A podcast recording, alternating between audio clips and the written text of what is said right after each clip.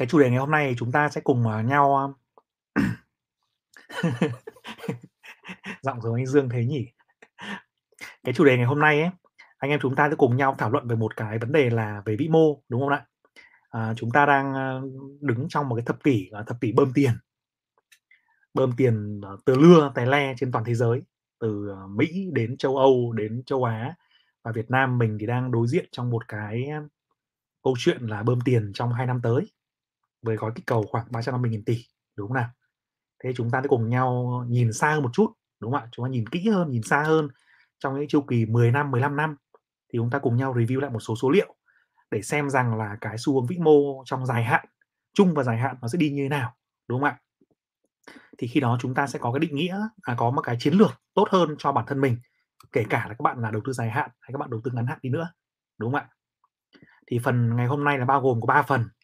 Phần thứ nhất là chúng ta cùng nói về câu chuyện bơm tiền của Mỹ.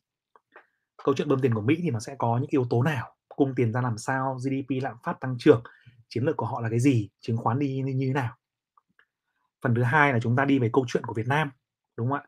Câu chuyện của Việt Nam trong, à, ngắn hạn và trong tương lai trong quá khứ 10 năm, 15 năm trước đây nó như thế nào. Đến phần thứ ba thì chúng ta sẽ nói về cái phần là thế thì bơm tiền như vậy thì chúng ta làm gì? Đầu tư gì để được hưởng lợi, đúng không anh em? Thì trong cái phần 1 ấy, chúng ta sẽ nói về là câu chuyện bơm tiền của Mỹ nhé Trên cái màn hình ấy, anh em nhìn thấy rằng, mình sẽ nói về cái việc bơm tiền của Mỹ thông qua cái tổng cung tiền là M2, đúng không ạ? Cung tiền M M0 thì cái này M1, M2, M0 thì anh em sẽ tìm hiểu thêm, mình nói nhanh là như này. M0 là tổng cái số tiền mà chính phủ in ra. Cái M1 ấy là là money 1 ấy, là cái số tiền in ra cộng với cả tiền gửi không kỳ hạn. Thế còn M2 là cái số tiền M1 cộng với cả cái số tiền gửi có kỳ hạn. Tại sao lại như thế? Tại vì tại sao là phải phân ra các loại M như thế? Bởi vì một cái đồng tiền mà ngân hàng trung ương in ra mà lưu hành vào nền kinh tế ấy, thì nếu mà tùy vào cái tỷ lệ dự trữ bắt buộc của ngân hàng trung ương thì nó có thể sinh ra theo hệ số nhân tiền là từ 1.000 tỷ ban đầu mà ngân hàng trung ương in ra ấy, nó có thể lưu thông trong nền kinh tế thành 20.000 tỷ, 30.000 tỷ. Đấy, thì cái M2 nó ý nghĩa như vậy. Và các ngân hàng trung ương hay là quốc gia hay là Việt Nam đi, họ thường dùng M2 để họ điều chỉnh, điều tiết cái chính sách tiền tệ. Đúng không ạ? Thì chúng ta nhìn nhìn trên màn hình này. Trên màn hình của các bạn ấy là cái, cung tiền M2, đúng không nào? Em nhìn thấy cung tiền M2 rồi, đúng không? United States Money Supply M M2. Cái M2 này chúng ta nhìn thấy này, từ năm 68 đến giờ ấy, nó tăng một cách chóng mặt luôn, chỉ có tăng lên không có giảm xuống. Đúng không ạ? Nếu mà chúng ta nhìn nhìn trong 10 năm đi, 25 năm này. 25 năm thì vẫn là tăng. Đây, từ hai năm, à, trước 2000 đến giờ vẫn là tăng. Và đặc biệt là tăng vọt trong khi có Covid, đúng không? 10 năm cũng vẫn tăng, 5 năm vẫn tăng, 1 năm mình khỏi nói rồi, tức là tăng, lúc nào chỉ thấy tăng và tăng thôi, đúng không? Đấy, đây là cung tiền M2 này, thì cho thấy cái gì? Cho cái xu hướng chung của chính phủ là bơm tiền, là in tiền ra, là, à, cấp thêm tín dụng cho thị trường. Tại sao lại như thế?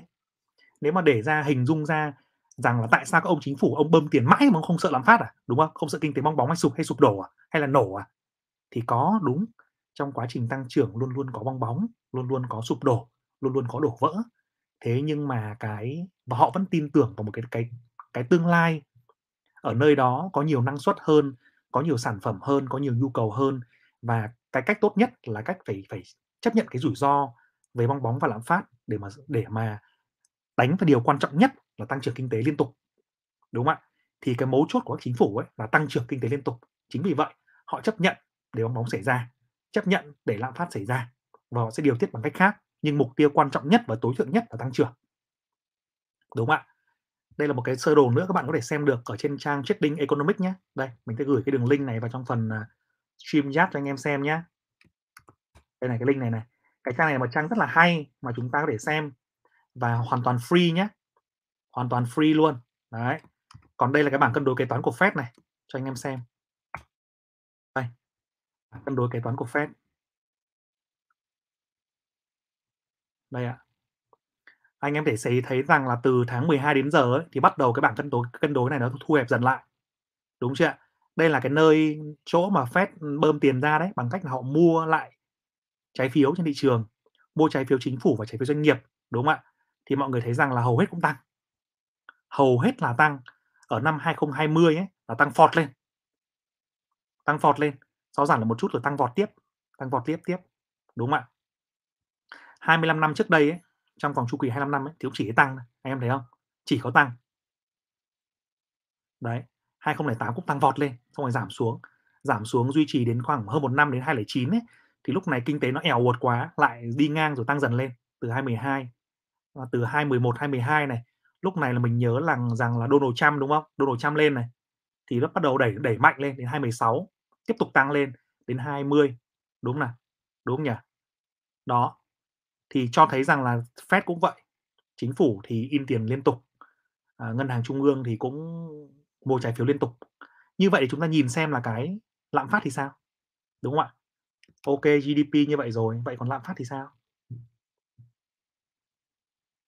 Chúng ta chịu khó nhìn qua một số cái tiêu chí chính nhé. Tiêu chí chính rằng là vậy thì lạm phát này, đây con số lạm phát cho anh em xem này. Đây chúng ta kéo sang cái phần là price. Đây, kéo sang cái inflation rate này, chúng ta nhìn này. Chúng ta nhìn vào inflation rate này. Chúng ta nhìn chu kỳ 10 năm đi. 25 năm đi. Đấy. Thì chúng ta nhìn thấy rằng là lạm phát nó tức là mục tiêu trung bình của Fed ấy là lạm phát trung bình ở mức 2%. Đúng chưa 2%. Thì từ 2010 là có đạt được lên 4 rồi xuống 2, xuống dưới lên trên loanh quanh 2%, đây mục tiêu trung bình. Thế nhưng mà có những năm nó vọt lên trên 5%, thì những năm đấy có vẻ như là xảy ra biến cố. Đúng không ạ? Như là 2008 này, gần 2008 vọt lên khoảng 95% là rất liền, rất liền, rất liền. Rất liền đây là lúc đấy là xảy ra cái tình trạng là GDP âm, âm hai quý liên liên tiếp. Đúng không ạ? À, 2020 thì không xảy ra gì, Covid thì rơi, hai âm hai hai quý. Nhưng mà rõ ràng là từ 2008 là bị này. Dài hơn này, còn max lên này. Rồi đây là khủng hoảng dầu mỏ này. 1980 này. Khủng hoảng 1973 này. Thì lạm phát nó có cao, đúng không ạ? Có thể anh em nhìn thấy lạm phát ở Mỹ đấy, có lúc cao lên đến 20% cơ mà, năm bốn mấy này. Nhưng mà xa quá. Năm 80 thì cao đến khoảng 15% này. Còn gần đây nhất là năm 2008 là cao khoảng 5%. Đó, 5%. Và họ chấp nhận cái việc này anh em ạ. Và bây giờ ấy, họ đang đứng đứng trước, họ đang đứng trước một cái rủi ro rằng là, là lạm phát cao nhất trong vòng 40 năm trở lại đây là lên mức 7,5% và họ đang có một cái cái chu kỳ là sẽ rút tiền về. Đúng không nào? Rồi, bây giờ chúng ta nhìn tiếp một con số nữa là GDP, đúng chưa ạ? Ok, ông bơm tiền ra để ông chấp nhận rằng lạm phát tăng nhưng mà GDP thì nó phải tăng trưởng, đúng không nào? À, đây chúng ta sẽ nhìn GDP uh, à, annual growth rate đây. Đúng không? GDP annual growth rate đây. Đây. Thì chúng ta thấy rằng là sau 3 quý mà lạm 3 quý tăng trưởng âm ấy, năm ngoái ấy, đúng không ạ? Tức anh em nhìn thấy một cái gì không? Bây giờ chính phủ họ đang thành một cái game là gì? Là họ sẽ là người thúc đẩy tăng trưởng kinh tế. Đúng không ạ? Họ sẽ là người tác động tích cực đến thị trường trong việc là để kinh tế tăng trưởng mạnh mẽ bằng cách là họ sẽ ờ, tác động vào chính sách ờ, ờ, tín dụng, chính sách tiền tệ hay là mạnh mẽ hơn như Trung Quốc chẳng hạn. Nó còn là doanh nghiệp nhà nước luôn, doanh nghiệp tư bản kiểu tư bản nhà nhà nước ấy. Nhà nước sẽ sở hữu và điều tiết những công ty lớn luôn. Việt Nam mình cũng tương tự như vậy thôi. Thì đấy là lý do mình đi xem các nước phát triển nó làm như nào. Chúng ta nhìn thêm vào cái GDP tăng trưởng ấy, tăng trưởng của Mỹ thì trung bình mức 3% đến 4% là rất là ok đúng không? Lạm phát 2%, còn tăng trưởng 4% thì là ngon, đúng không nào? Ở riêng năm 2000 nó bao bóng.com ấy thì bị rớt từ 5% rớt về khoảng âm 0%. Rồi lại bơm tiền ra, bơm tiền ra thì tăng trở lại đến 205. 205 tăng trưởng uh, nhỏ nhỏ vừa vừa đến 208 yếu dần đi đúng không 208 yếu dần khủng hoảng xảy ra rơi bạch phát về 209 210 rớt rớt trong vòng có 2 năm thôi lại giật lên giật lên mạnh hơn và lại đi nga đi tăng trưởng đều đều như này đều đều như này đều đều như này đúng không ạ tức là mục tiêu của họ tăng trưởng 4% là ok lắm rồi đó còn nếu mà chúng ta nhìn vào cái GDP là cái tổng sản phẩm ấy là số trực tiếp ấy thì chúng ta thấy rằng là con số vẫn tăng trưởng rất là ghê đúng không ạ tỷ lệ tăng trưởng thì thấp nhưng mà con số tuyệt đối tăng trưởng rất là ghê trừ có mấy năm khủng hoảng thôi 2008 2010 bị rớt chút đúng không âm có tí như này mà bao nhiêu người mất việc rồi các thứ nọ kia các kiểu 2020 có bị rớt một chút, nhưng mà 21, 22 thì tăng trưởng trở lại rồi. Đó, thì chúng ta nhìn thấy rằng là câu chuyện là gì? Các bạn cũng sẽ nhìn thấy, lát nữa sang phần Việt Nam ấy, các bạn cũng sẽ nhìn thấy cái sự tương đồng này. Tức là một cái câu chuyện là gì? Một cái vòng lặp là chính phủ sẽ luôn tập trung đầu quan trọng nhất là tăng trưởng. Đúng không ạ? Quan trọng nhất là tăng trưởng, họ sẽ bơm tiền và kích tín dụng ra bằng nhiều cách khác nhau để hỗ trợ cho kinh tế tăng trưởng trong tương lai và họ chấp nhận lạm phát tăng ở một phần nào đó. Đúng không ạ? Nhưng quan trọng là GDP phải tăng tăng tốt.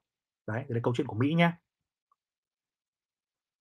À, nhìn thêm một cái một cái phần nữa về chứng khoán, đúng không ạ? Anh em để xem chứng khoán Việt chứng khoán ở Mỹ nó như thế nào.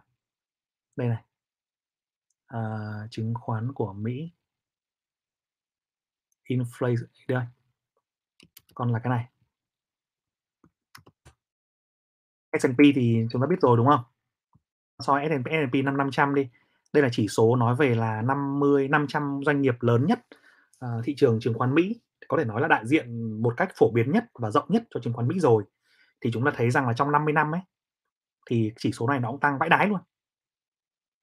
Đúng không ạ? Chỉ số nó tăng từ 100 mười mấy đến 5.000 bây giờ. Tất nhiên nó cũng trải qua những cuộc ừ, sụt giảm cũng kinh hoàng không kém. Tức là năm 2000 đi, .com rớt một phát nửa. Rớt từ nghìn rưỡi về 800. Rồi năm 2007 rớt phát từ nghìn nghìn rưỡi cũng về cũng về dưới đấy, cũng về dưới từ 800. Đây, vùng khoảng 700 mấy. Nhưng mà sau đó thì bắt đầu tăng. Tức là mỗi khi mà mà mọi người thấy thấy không? Mỗi khi mà khủng hoảng nó nổ ra ấy, nó diễn ra trong khoảng chừng là 2 2 năm, 1 năm đến 2 năm, đúng không ạ? Nhưng mà luôn luôn là cơ hội. Nếu mà chúng ta mà có một cái sự chuẩn bị tốt, chúng ta nhìn rõ những cái chu kỳ như này thì kể cả khủng hoảng nó khủng khiếp mấy nó xảy ra đi chăng nữa, đúng không ạ? Mình nghĩ rằng là trừ khi mẹ người hành tinh xâm chiếm trái đất thôi. Chứ còn nếu mà mẹ những cái bố vẫn những bố chính phủ nhà mình và theo cái, cái kiểu game này ấy thì khủng hoảng nó cứ xảy ra, anh em cứ đợi khoảng chừng 3 đến 6 tháng búc mạnh vào. Đúng không? Là là ngon. Nó kéo dài lắm thì nó chỉ kéo dài hơn năm này. Khủng hoảng tài tài chính đi. 2007 này, rớt bắt đầu tạo đỉnh này, rớt oạch phát xuống đáy. Đúng không ạ?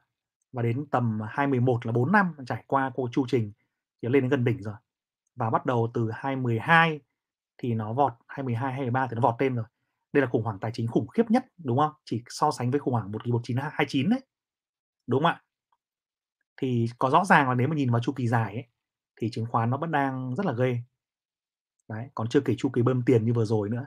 Từ khi mà, ờ, mà phép tăng cung tiền rồi lãi suất giảm thì mọi thứ tăng rất là ghê. Nó tăng rất là ghê, tăng rất là ghê. Đúng không ạ? Ok. Thì rõ ràng là thấy rằng là trong cái một cái thị trường mà tiền bị mất giá, tiền bơm ra liên tục, à, chính phủ tập trung vào tăng trưởng, à, chấp nhận lạm phát ở một thời điểm nó cao, đúng không? Thì cái game về chứng khoán, cái game về tài chính nó vẫn chứng tỏ được cái sức hút của nó. Và mỗi khi mà thị trường nó sập về cái vùng như vậy thì có lẽ nó tạo ra một cơ hội mua tốt hơn là một cái sự hoảng loạn, đúng không ạ? Trừ khi anh em chơi margin, chơi đòn bẩy quá hoặc chúng ta chơi những cái công ty mà nó bị um, chết luôn đấy, đúng không ạ? Khủng hoảng xảy ra mà nó không tồn tại được. Còn miễn là công ty của anh em đủ tốt, công ty ngon, đủ tốt, nó vượt qua được khủng hoảng thì nó sẽ tăng trở lại gây hơn trước. Đúng không nào? Đấy, thì đấy là câu chuyện của Mỹ. Chúng ta sang câu chuyện của Việt Nam nhé. Cũng so sánh những con số như vậy để chúng ta xem có cái hàm ý gì không nhé.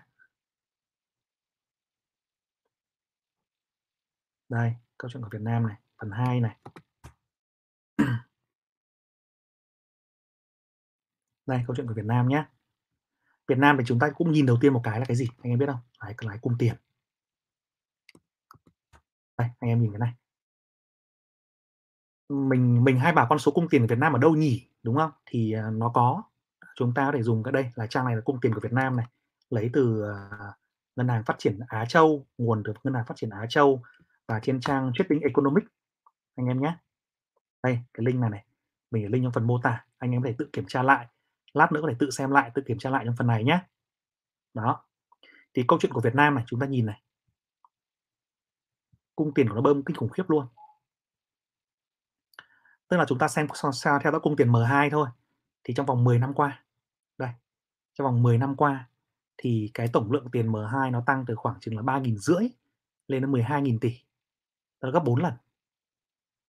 Nôm na anh em hình dung rằng cái lượng tiền trên thị trường ấy nó tăng gấp 4 lần. Thì nếu mà chúng ta giá đất, nhà đất thì có lẽ nó tăng nhiều hơn như thế, đúng không? Rất nhiều mặt hàng hóa tăng trưởng nhiều hơn như thế.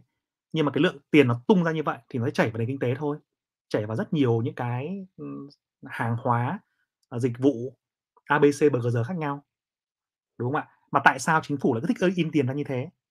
Cái bản chất của họ là họ họ kỳ vọng vào tương lai, đúng không ạ? Họ ứng trước cái tiền ra, ứng ứng trước tương lai ra. Nôm na là những cái tiền này tín dụng nó bơm ra ngoài thị trường ấy, nôm na là họ lấy cái phần lợi ích từ tương lai, họ mang ra bây giờ để đầu tư. Hay giống như chúng ta ngân hàng cho chúng ta vay đi, là ngân hàng đang tin tưởng vào vào chúng ta có thể làm ra tiền để trả lại cho họ, đúng không ạ? Tức là tương lai chúng ta làm ra tiền và chúng ta trả lại lãi cho ngân hàng, trả lại gốc cho ngân hàng, tức là họ đang cho ứng ứng cho chúng ta cái giá trị tương lai đó, đúng thế nào? Thì chính phủ cũng vậy, chính phủ cũng tin tưởng rằng, à, ờ, đất nước mình, ờ, rồi sẽ tăng trưởng với tốc độ abc bậc cờ giờ như này, rồi sánh ngang với các cường quốc Nam Châu, rồi, ừ, GDP tăng trưởng, dân giàu, nước mạnh, vân vân, abc bậc cờ giờ gì đấy. Thực ra họ làm gì có cách nào khác, đúng không? Làm gì có bố nào lên mà bảo là "Mẹ đất nước sẽ không phát triển" hay là "GDP sẽ âm" đâu. Không có ai làm như thế hết, ai lên cũng sẽ phải thúc đẩy cái tăng trưởng kinh tế, đúng không ạ? Mà để thúc đẩy tăng trưởng tăng trưởng kinh tế, hoặc là ít nhất là để chứng minh cái điều họ đang muốn làm là đúng thì họ phải bơm tiền. Đúng không nào? Trừ khi kinh tế quá nóng, họ đang ở một trong một cái chu kỳ sai, trong một chu kỳ đen là họ bị, những cái đồng chí đi trước ấy, họ, bơm nhanh quá, thế là họ phải đi xử sửa sai thôi, thì phải chịu. Nhưng đa phần là họ sẽ ở trong cái chu kỳ bơm tiền như này, 25 năm cũng vậy. Dài hơn thì đây, nếu chúng ta nhìn dài hơn này, 50 năm này, úi rồi con số bé xíu thì không nói, đúng không ạ? Tức là cái tương lai này mình nghĩ rằng nó sẽ tiếp tục. Nó sẽ tiếp tục cho đến khi nó gặp phải một cái sự khủng hoảng nào đó một cách toàn diện và sâu sắc thì nó sẽ rớt đâu đó khoảng chừng 1-2 năm. Nhưng mà sau đó thì chính phủ lại bơm bơm tiếp để ứng trước ra cho cho cho tương lai. Và rõ ràng chúng ta nhìn thấy cái chu kỳ 50 năm mà nó như thế kia, đúng không? Trên thế giới 50 năm như thế. Hay chúng ta nhìn xa hơn đi, chúng ta nhìn xa hơn một cái chu kỳ như cái đồng tiền sự mất giá của đồng đô la ấy, trong một cái bài mà Cú có viết ở trên fanpage ấy, để cho anh em xem ấy. Đây này, là trong cái chu kỳ dài hơn là cái chu kỳ này đi. Đây này, chúng ta nhìn vào cái sự mất giá của đồng đô la này, đúng không ạ?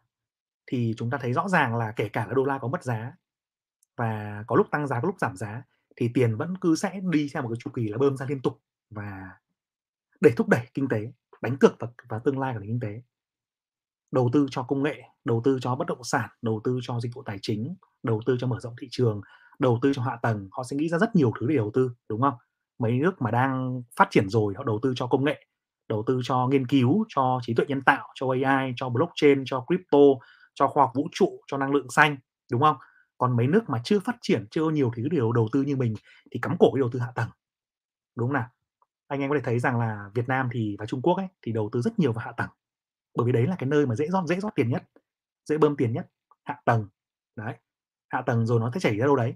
Bản chất bơm bơm tiền ấy, thì mọi người hình dung rằng một cái đồng tiền bất kỳ ấy, mọi người chi ra ấy, thì nó cũng sẽ dẫn đến tăng trưởng kinh tế mà thôi, đúng không?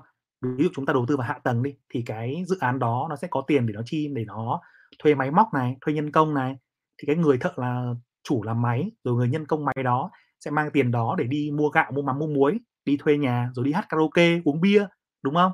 Thì những cái tiền đó nó sẽ quay trở lại kinh tế, miễn là chúng ta có niềm tin. Bản chất là họ bơm tiền ra và khiến cho chúng ta có niềm tin, người dân có niềm tin để mua sắm và để luân chuyển dòng tiền trong nền kinh tế. Cái sự đáng sợ nhất nó không phải là ít tiền đâu, cái sự đáng sợ nhất là người dân sợ không dám chi tiền, đúng không ạ? Như là như dịch Covid vừa rồi đấy, khi mà dân chúng ta sợ không dám chi tiền, chi tiêu là là chết, đúng không ạ? Dòng tiền nó không luân chuyển, nó nằm trong kép, nó nằm trong tiền gửi thì là chết. Đúng không ạ? Đấy, thì đây là cái cung tiền M2 nhé cung tiền M2 của Việt Nam này, đấy, để anh em xem. Cái phần thứ hai nữa ấy, là cái chúng ta xem cái lạm phát của Việt Nam nhé. Lạm phát chúng ta vào phần phần price này. Đó. Chúng ta vào cái phần, uh, inflation rate này. Đó. Chúng ta thấy rằng là lạm phát của Việt Nam đây, Việt Nam thì nó hơi giật khục tí, là do một số cái năm điều hành nó hơi chập chững tí. Đây, anh em nhớ rằng khủng hoảng 20 2000, đúng không? Khi mà 2000 chúng ta bắt đầu, à, mở cửa, à, chứng khoán thị trường chứng khoán thành lập từ năm 2000 đấy, thì bắt đầu đi lên, đi lên, đi lên, đi lên, đi lên rất là đều, rất là ngon. Đến 2005, 2006 thì bắt đầu liên quan đến việc là gia nhập WTO, đúng không nào? Và mở cửa kinh tế thì nó tăng tăng trưởng rất là tốt. Nhưng mà CPI cũng tăng tăng dần thêm. Thế sau đó thì thị trường chứng khoán tăng vọt vào 2007, nhưng mà sau đó thì khủng hoảng kinh tế và bơm tiền. Nhưng Việt Nam bơm tiền khi đó thì bơm tiền, ừ, không hiểu bơm kiểu gì, mà bơm có tí, mà anh em nhìn vào cái chu kỳ lúc nãy ấy, nó không có quá nhiều nhé nhưng mà CPI tăng khủng khiếp luôn, tăng một phát từ 7% lên 30%, 26%. Tăng vãi đái luôn. Đúng không ạ? Thế tăng ngày thì sợ quá.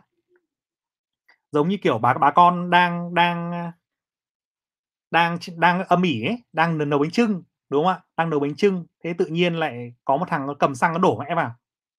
Đổ phát là bùng hết lên, bùng cháy lên, cháy lên, phèo một phát từ 7% 30%, cháy nhanh quá. Thế là bà con sợ quá, sợ quá đổ cái xe, đổ cả cái ao nước vào. Đổ cái xe nước vào, dập dập lửa, dập lửa, dập lửa. Dập lại rất ủịch phát xuống. Đây, thắt, xong tăng phọt phát lên đây. Ở mấy cái năm này là mấy cái năm khổ kinh khủng luôn. Anh em nào từng trải qua rồi, mấy năm đấy là năm chứng khoán cũng khó, đúng không ạ? Chứng khoán cũng khó, tiền vẫn bơm ra rất nhiều nhá. Tiền bơm ra rất là nhiều nhưng mà doanh nghiệp thì gặp khó khăn cũng rất là khó khăn, đúng không ạ? Thì 2007, 2008, 2009, 2010, 2011, 2012 là cái năm khó khăn, xong 2013 bắt đầu giảm dần, ổn định dần. Đấy, thì khi đó bắt đầu lại CPI ổn định dần. Và đến bây giờ nó ổn định dần ở mức rất là thấp trong năm 2021 là 1,8 mấy phần trăm đúng không? Đấy. Thì đây là cái con số về lạm phát cho thấy một cái chu kỳ của lạm phát ở Việt Nam ấy, mọi người cũng mong muốn mục tiêu chính phủ là duy trì quanh mức là 4% 5%. Lạm phát 4% đến 5% một năm là ok trong dài hạn. Những cái năm mà đột đột biến ấy, tăng lên trên 10% là có vấn đề. Trên 10% thì khả năng phải kìm cương. Đúng không ạ? Mà tăng lên 30% nhà thì bỏ mẹ rồi, không khỏi phải nói. Đúng không nào?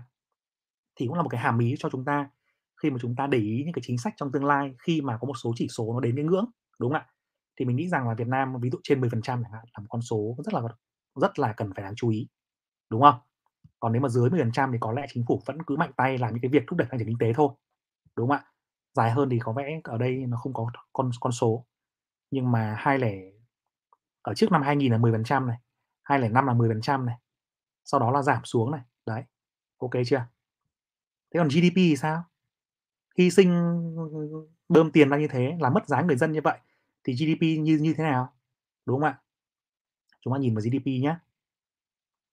GDP chúng ta thấy rằng là ở nước như Việt Nam ấy thì uh, chúng ta đang cố gắng thúc đẩy tăng trưởng GDP, chúng ta đang là nước đang phát triển mà, đúng không? Giống như là là Trung Quốc ấy để đạt được đến con hổ gì đó hay là một cái nền kinh tế thoát thoát khỏi bẫy thu nhập trung bình ấy thì chúng ta phải có tăng trưởng kinh tế là cao hơn những nước khác.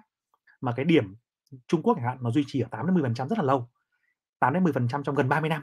Đúng không ạ? Việt Nam của mình cũng cố gắng đạt được đạt được như thế. Đúng không ạ? Và chúng ta đạt được con số như vậy ở cũng thời điểm là 20 204 này, 204 đến 208 này. Sau đó bị sập vì khủng hoảng tài chính này, đúng không ạ?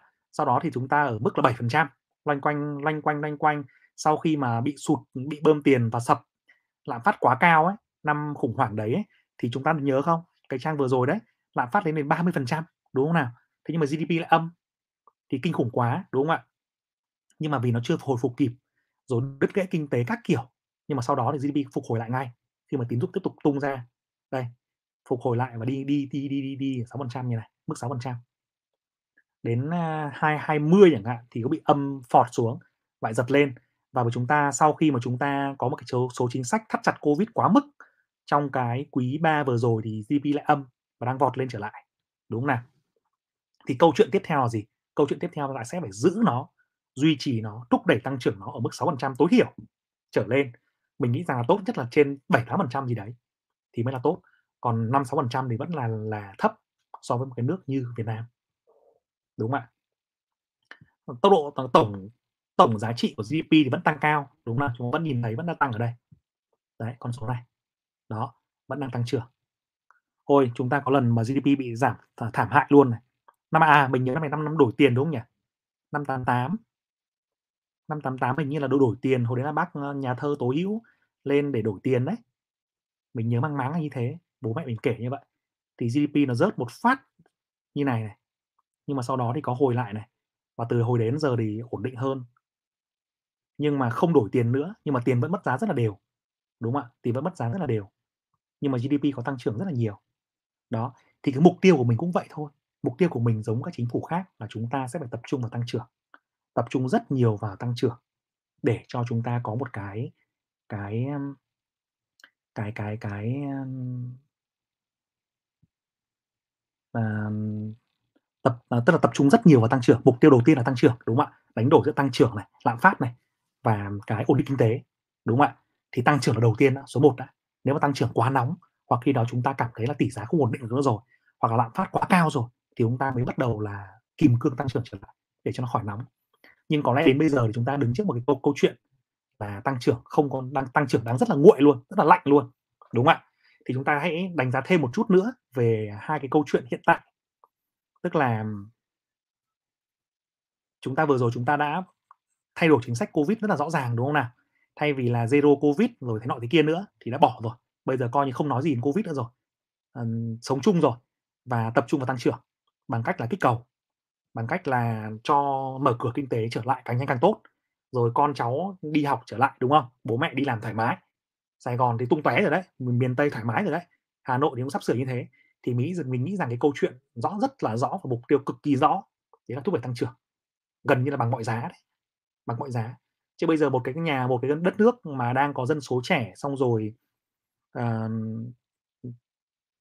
GDP thì thấp, đúng không? Thu nhập trung bình vẫn là thấp, rồi phụ thuộc rất là nhiều vào cái việc mà đô thị hóa và phát triển công nghiệp mà tăng trưởng GDP chậm như thế thì sẽ rất là khó để thu hút được thêm nguồn vốn đầu tư nước ngoài vào và rất là khó để chúng ta ổn định kinh tế trong tương lai, đúng không? Thì nó sẽ diễn diễn ra mấy cái yếu tố sau, mình nghĩ rằng có ba yếu tố như này. Ba cái tương trong cái tương lai gần ấy, tương lai gần và tương lai xa ấy, thì cảm có cảm giác không phải cảm giác nữa, mà chúng nếu mà chúng ta nhìn sang, à, những cái nước trong khu vực đi, như là Hàn Quốc hay là Trung Quốc, hay là những cái nước gần gũi hơn như là, à, Malai hay là hay là Indo đi, hay những cái nền kinh tế khác mà chúng ta biết ấy, thì những cái câu chuyện sau nó vẫn xảy ra này. Thứ nhất ấy, là tiền sẽ mất giá liên tục, và chắc chắn rồi, kể cả ở Mỹ và cả Việt Nam. Tiền mất giá liên tục. Hiếm khi tiền có giá, trừ trong những cái thời điểm mà lạm phát nó cực cao, đúng không? Nó cực cao như là cái năm mà 2020 này, tức là thời điểm này nó rất là đây này, nó cực cao như này này. Nó cao đến mức mà lịch sử ấy, thì tiền nó sẽ có giá. Đấy. Đây. Đấy, trừ những cái lúc mà tầm như là, kiểu, 209, 210, 21 đấy, từ khủng hoảng nó trong kinh khủng trong 1-2 năm như vậy, thì tiền nó sẽ có giá, còn đa phần nó sẽ mất giá. Đúng chưa? Đa phần nó sẽ mất giá, mất giá kinh khủng luôn. Và kể cả là khi nó có giá như vậy nhé, nhưng mà nếu nếu mà chúng ta vẫn giữ được cái cái tài sản và tiền và các cái tài sản khác vượt qua thời gian đó ấy, thì chúng ta nhìn xem là cái tổng cung tiền ấy vẫn bơm ra liên tục, đúng không ạ? Đây 2010 đây, 2010 này, 2011 này, chúng ta nhìn thấy tiền bơm ra có nhiều đâu, nhưng mà chảy không đúng chỗ. Đúng không ạ? Nó chảy không đúng chỗ và nó làm lạm phát tăng kinh khủng khiếp. Thế do đây là do điều tiết thôi. Tức là ông anh nhà mình ấy, anh canh ra gia nhà mình, anh chả làm cái điều gì khác nước ngoài cả. Nhưng mà mình chắc là phải xem kỹ lại những cái case case study hồi đó, và xem các anh gia các anh làm như nào. Mà rõ ràng là tiền bơm ra đâu có nhiều đâu, nhưng mà tại sao lạm phát nó tăng ghê thế, đúng không? Thế thì nó sẽ có mấy cái yếu tố, thứ nhất, nhưng mà quan trọng nhất các bạn cần nhớ là tiền sẽ mất giá liên tục, liên tục và kinh khủng khiếp. Cái yếu tố thứ hai nữa là khoảng cách giàu nghèo càng lúc càng xa. Đúng không ạ? Khoảng cách giàu nghèo càng lúc càng càng xa, tức là người giàu càng lúc càng giàu hơn và người nghèo càng lúc càng nghèo. Vì tại sao thế? Vì người nghèo đâu có cơ hội tiếp cận với đầu tư đâu, đâu biết chứng khoán là gì đâu, làm gì có cơ hội đi mua bất động sản, đúng không? Làm gì có cơ hội tiếp cận cơ hội kinh doanh, hay làm gì có cơ hội để mà nghe hay là đọc hay là học những cái kiến thức mới. Thì khoảng cách giàu nghèo càng lúc càng xa là là đúng và không tránh được. Mà mình chả cần đảo ngược cái đấy làm gì cả, vì bản chất của kinh tế, phát triển kinh tế nó là như vậy rồi. Rồi tài sản nữa, và cái thứ ba là tài sản tăng giá. Đúng không ạ? Tài sản ở đây thì bao gồm là chứng khoán và bất động sản. Đó. Thì là đấy là hai cái thứ mà chúng ta sẽ cần phải tập trung vào để chúng ta tìm hiểu và đầu tư. Đúng không ạ? Thì phần 3 này sẽ nói đến cái việc là đầu tư thế nào, đầu tư cái gì, đúng không? Đấy, sau khi đã kết luận được, nhìn vào cái câu chuyện bơm tiền, thập kỷ bơm tiền rất là ghê của cả Mỹ, cả Việt Nam thì chúng ta sẽ thấy được là đúng không? Rõ ràng là tiền mất giá kinh khủng như vậy. Thế thì bây giờ chúng ta làm gì? Câu chuyện đầu tiên ấy là các bạn không làm gì, các bạn đang nghèo đi rồi. Các bạn đang nghèo đi hàng ngày rồi. Đúng không ạ? Bởi vì nhìn cái tiền nó bơm ra như này cơ mà. Vẫn có từng đấy, vẫn có vẫn có ông Cú rồi các bạn ở đây, mấy trăm bạn ở đây đang nghe, từng đấy con người thôi. Chúng ta đẻ ra thì chậm, nuôi con thì lâu, xây nhà thì lâu, tài sản thì thì thì chỉ có thế thôi. quỹ đất thì nó cũng có giới hạn thôi, đúng không? Nó có mở, nhưng mà tiền bơm ra nhanh nhanh chóng và liên tục như này, và không có giới hạn dừng như này. Trên màn hình của mình ấy là tổng cung tiền M2 đấy, đúng không ạ? Thì rõ ràng là tài sản phải tăng rồi. Và tài sản tăng như vậy thì đầu tiên là đất đất, đúng không? Đất đai, bất động sản. Và cái thứ hai nữa là cổ phiếu. Chứng khoán là cái mà chúng ta đang học đấy, cái mà chúng ta đang tìm hiểu để đầu tư. Đúng không ạ? Tại sao cổ phiếu lại có thể tăng tăng được và chống lại được lạm phát? à, không phải là tất cả mọi cổ phiếu, đúng không ạ? Nhưng mà những cổ phiếu của những công ty mà đầu ngành, những công ty tốt ấy, thì sẽ có khả năng chống lại được được lạm phát. Tại vì nó sẽ có khả năng tăng giá hàng hóa. Nó đầu vào của nó cao, nhân công của nó có cao hơn, nhưng nó có khả năng tăng giá hàng hóa, bởi vì nó là công ty lớn và có cái khả năng, đi đầu thị đứng đầu thị trường, đúng không ạ? Hình dung ngày ngày xưa đi hồi ông, ờ, Vingroup ông mới về Việt Nam ấy. Ông ấy về ông ấy, ờ, mình nhớ hồi đấy năm 2010 thì phải. Ông ấy mở một cái văn phòng ở Vincom vài triệu. Ông bán cái những cái nhà đầu tiên của ông ấy, đắt vãi đái. Xong mình bảo ông này bán nhà mẹ sao đắt thế nhỉ? Thế nhưng mà về sau nó có những cái giai đoạn khủng hoảng 2011, 2012, 2013, 2014 thì giá nhà nó có giảm hơn. Nhưng mà sau đó ấy, đến bây giờ qua rất nhiều năm mình thấy là giá đấy nó chỉ có tăng lên. Đặc biệt đến năm vừa rồi khi mà chúng ta bắt đầu nói về câu chuyện cung tiền từ quý 4, đúng không? Thì cái giá tài sản nó tăng còn khủng khiếp nữa. Thế thì có lẽ rằng là cái cái cái cái cái người tức là chúng chúng nếu mà chúng ta cứ chần chờ ấy, chúng ta không nhìn sâu vào cái câu chuyện rằng là tiền nó cứ tiếp tục bơm như thế, thì cái giá tài sản đấy nó sẽ càng lúc nó càng tăng lên. Đó, và giá cổ phiếu của những công ty lớn ấy, nó sẽ vẫn tăng hơn là so với lạm phát rất là nhiều. Đúng không ạ? Thì những bạn nào ấy mà đầu tư vào chứng khoán thì các bạn có thể cái điểm cái việc mà đơn giản nhất cho chúng ta thôi là chúng ta không biết gì về đầu tư cả. Chúng ta là mới tinh với thị trường F0 thì cái một lựa chọn đầu tiên là chứng chỉ quỹ, đúng chưa? ETF vẫn là một cái lựa chọn tốt cho các bạn. Bởi vì ETF thì nó giống như S&P 500 lúc nãy đấy, giống như chỉ số S&P 500 đấy. Là mình quay trở lại đây là mình xem là là S&P 5 500 ấy. À đây, ví dụ như cái này đi.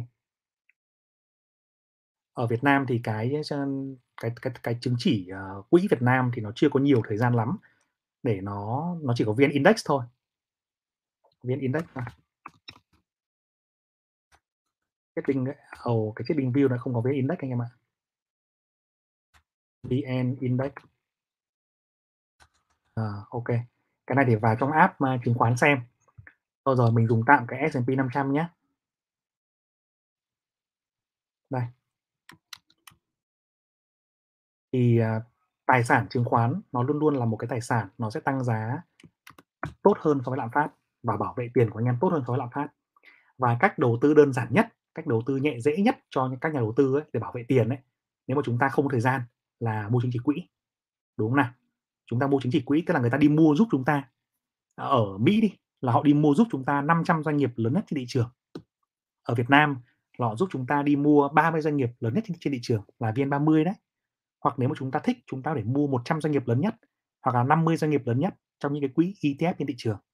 Thì phần này mình mình sẽ nói sâu trong một số cái video tiếp theo nhé Nhưng mà anh em hiểu rằng ấy, cái việc đơn giản nhất anh em nào mà mới vào ấy, là nếu mà chúng ta không đầu tư chúng ta toi rồi đấy. Không đủ tiền mua mảnh đất hay là không đủ tiền mua chứng khoán mà cứ đi gửi tiền hoặc là làm công ăn lương mà không nọ kia là chúng ta toi rồi, là mệt rồi. Đúng không ạ? Thì việc đầu tiên chúng ta mua là phải đi mua, mua tài sản, mua chứng chỉ quỹ để giữ tiền đã. Và cái khả năng tăng giá của nó, chống chọi nó trong một cái chu kỳ dài, trung và dài hạn thì vẫn rất là tốt. OK chưa? Cái phần thứ hai là nếu anh em nào mà có thời gian nghiên cứu, đầu tư thì chúng ta sẽ đầu tư vào những cái nhóm ngành được hưởng lợi và lựa chọn cổ phiếu tốt để hưởng lợi, đúng không nào? Ví dụ như là bây giờ chúng ta nhìn thấy rồi, là bất động sản, đúng không? À, bất động sản, rồi, à, những công bất động sản thì đương nhiên rồi, trong cái trong cái chu kỳ mà kinh tế phục hồi. Rồi, à, giá đất tăng giá đất tăng. Rồi bà con thì đi mua nhà, rồi Gen Z, Gen gì đấy suốt suốt ngày bảo là "Anh không có nhà có xe thì mẹ không lấy được vợ." Thế rồi hay là như bọn Hàn Quốc ấy, nó bảo là mình phải có ba cái chìa khóa, đúng không? Mẹ chìa khóa nhà, chìa khóa chìa khóa xe, chìa khóa két mới lấy được vợ, không thì thôi, ế. Thì mình nghĩ rằng trong tương lai Việt Nam mình nó phải là như vậy.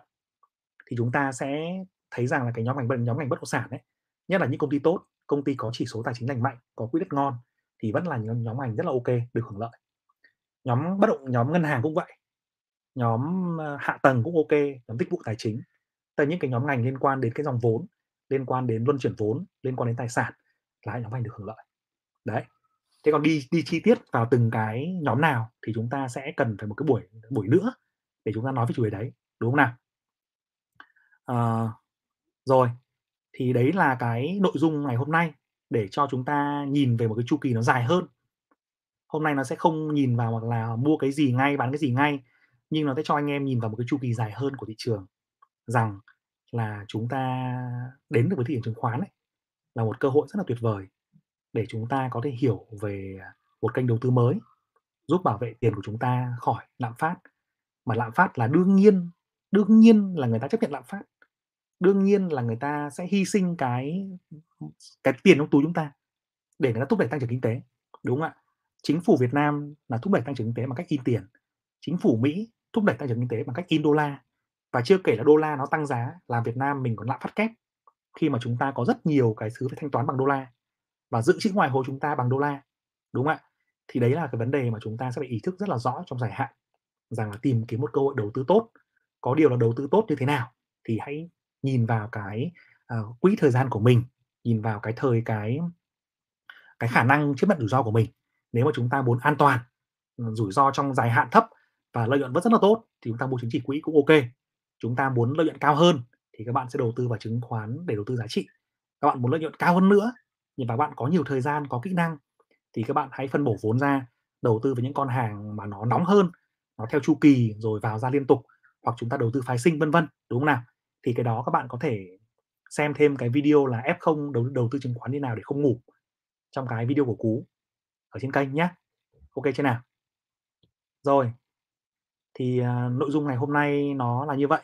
Hy vọng rằng anh em sẽ có một góc nhìn, ờ, tốt về vĩ mô. Còn đây là đường link nhé, đường link của cái trang Trading Economic này, nó hoàn toàn miễn phí. Rất là khuyến nghị anh em lên lưu lại để xem thường xuyên khi mà muốn nhìn lại lịch sử và về những con số khác nhé, có thể search bất kỳ con số nào ở đây. OK chưa anh em? Rồi, xin cảm ơn cả nhà và chúc cả nhà thành công nhé.